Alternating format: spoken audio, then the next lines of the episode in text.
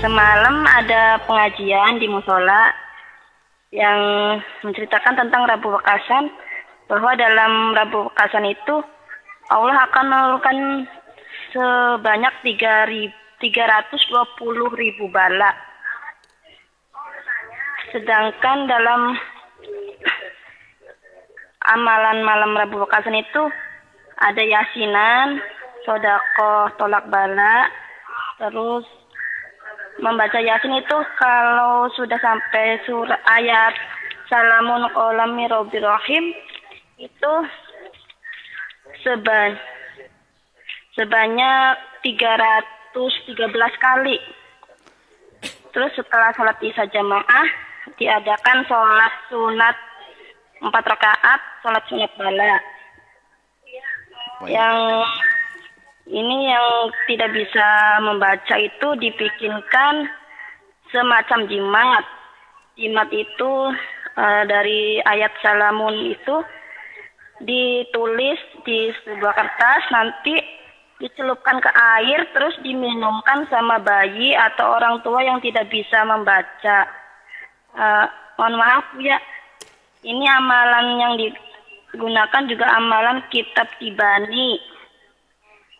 Uh, baik, bagaimana baik, menurut baik. ini? Baik. Ya. Baik. Apa Bu ya? Syukran. Assalamualaikum warahmatullahi wabarakatuh. Salam. Rebu Wekasan. Jadi tentang adanya turun bala di malam Rebu Wekasan dengan ribu bala itu tidak pernah itu bukan riwayat dari hadis Nabi. Bukan dari hadis Nabi wasallam. Dan tidak boleh kita mengatakan itu dari Nabi, maka itu dusta. Man kadzaba alayya muta'ammidan falyatabawa maq'adahu minan nar. Kalau dikatakan dari Nabi itu dusta. Tidak ada dari Nabi. Akan tapi bagaimana berita semacam itu?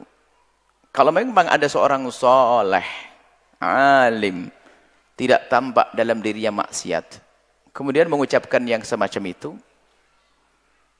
itu mungkin bisa benar tapi bab ilham. Allah beri ilham kepada dia, diberitahu ilham, lalu seperti itu yang mereka ketahui. Tapi ingat, ilham kita tidak wajib percaya. Ilham tidak wajib kita percayai. Ilhamnya seorang alim, seorang wali, nggak wajib kita percaya. Dan ilham bukan hujah di dalam urusan agama. Hanya bagi yang mempercayai boleh. Misalnya ada seorang alim berkata, mungkin bab kasyaf mengatakan, banyak baca doa ya, karena di sini akan terjadi apa-apa. Allah beri ilmu kepada dia. Kasyaf, sehingga betul terjadi apa-apa. Bukan berarti dia tahu gaib, tidak. Tapi Allah beritahu dia. Kenapa bab ilham? Maka khusnudon kita kalau itu memang dinukil para ulama, mungkin ya nih, khusnudon itu ilhamnya para ulama-ulama soleh waktu itu yang melihat di rebo itu ada banyak musibah. Kalau itu ilham, Anda boleh percaya, boleh tidak. Anda boleh percaya, boleh tidak. Nah, ini ada ilham. Mengingkari nggak dosa, nggak salah, kan mengingkari ilham. Ilhamnya seorang alim, seorang wali pun ada masalah, nggak berbahaya buat Anda kok mengingkari. Yang berbahaya itu su'ul adab kepada orang alim. Dan saya dalam hal ini saya tidak tidak ikut begitu dan tidak mengkarena apa? Mungkin ilhamnya. Ilhamnya seorang alim. Saya tidak ikut-ikutan dalam bab itu.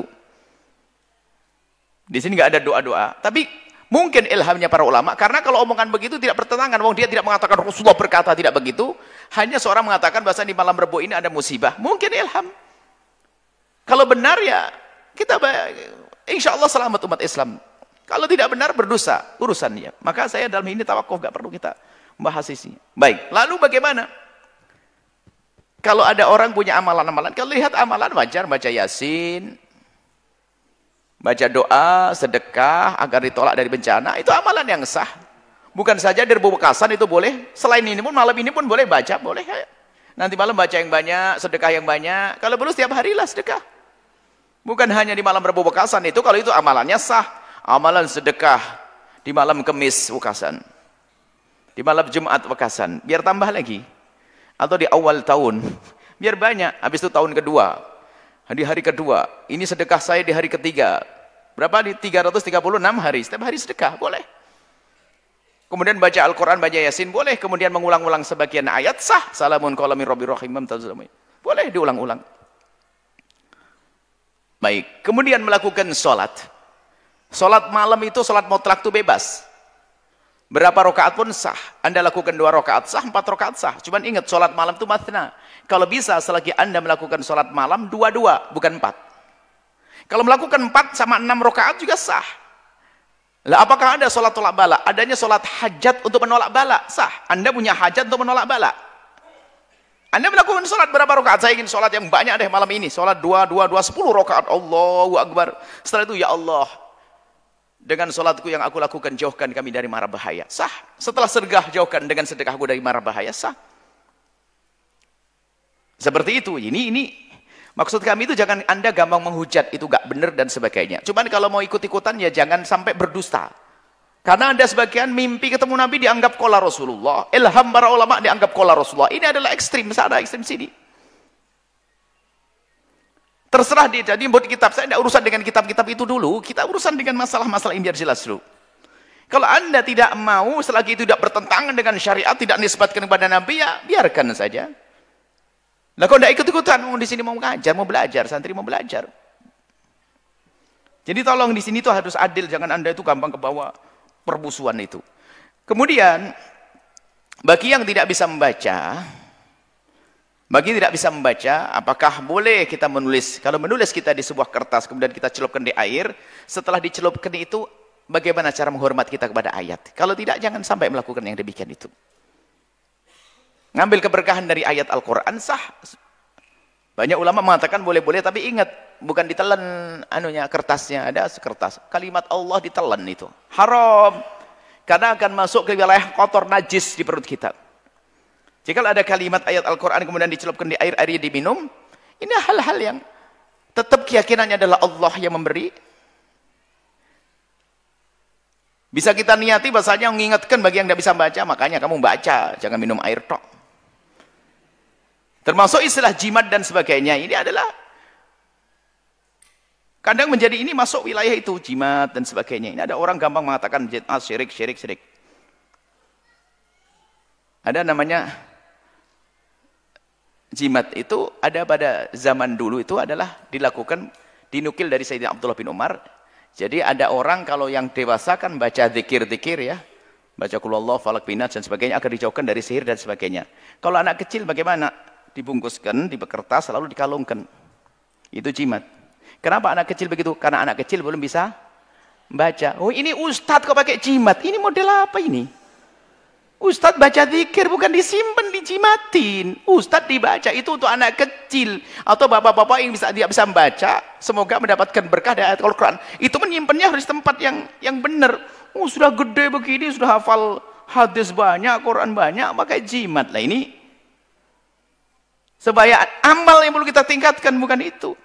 Nah, makanya ulama dulu tuh karena orang awam bisa baca enggak? Enggak bisa. Ya sudahlah, ini ada ayat Al-Qur'an ditulis, semoga ada keberkahan. Yang nggak boleh adalah mengatakan keyakinannya jimat yang menjadikan dia kaya. Sehingga kalau mau dagang harus dibawa ini. Kalau dibawa ini sudah berangkat dari Cirebon, berangkat ke, Cirebon, ke Tegal, mau belanja di sana. Gara-gara tinggal jimatnya sudah sampai Tegal, balik lagi ke Cirebon, gila dia. Oh ada Allah kok. Ya, ini nggak benar. Tolonglah ini yang adil deh dalam hal ini. Ada sebagian orang mengatakan jimat langsung sirik-sirik. Oh enggak begitu. Kalau meyakini jimat punya kekuatan ya jelas syirik itu. Tapi kalau ngambil keberkahan dari ayat Al-Quran harus dijaga. Asalkan tulisannya jelas, bukan tulisan yang ngaco begitu. Itu bisa kalimat syirik nanti, hati-hati. Ada orang yang berlebihan di sini. Ya, yang berlebihan nggak bagus. Ekstrim itu nggak benar, ekstrim kanan, ekstrim kiri nggak benar. Ayo kita yang yang wajar, yang sudah bisa membaca zikir, zikir sobah yang diajarkan Imam Ghazali dalam kitab zikir salat, zikir fajar, doa fajar yang diajarkan Imam Ghazali dalam kitab Hidayatul Hidayah, Widul Latifnya Imam Haddad, rotib haddad, dikir-dikir yang lainnya, pagi dan sore, itu bukan dibungkus taruh saku. Hah? Dibaca. Ada pahala dikir. Seperti itu ya. Ah, jadi mohon ini semoga agar tidak jadi khilaf ya. Kalau anda melihat orang melakukan itu, itu bukan pelanggaran syariat. Cuman kalau ada yang lebih utama, kita beri petunjuk yang lebih baik. Sebab kita sering masuk wilayah khilaf. Ini nanti tidak tahu dikeluarkan dalam bentuk YouTube diadu. Ini bisa diadu dengan dua, diadu dengan yang anti rebuh wekasan, diadu dengan yang senang rebuh wekasan. Jadi musuh saya dua nanti langsung. Ajib ini. Saya menjelaskan sesuai dengan pengetahuan saya dan seperti itu. Coba saja nih, wah. Yang yang benci rebukasan kirim video saya. Yang senang rebukasan diadu. Buya Yahya ndak ngerjain rebukasan tuh. Wah ini. Wah ini ini diadu domba. Semoga Allah menjaga hati kita. Saling mencintai karena Allah wallahu a'lam bissawab.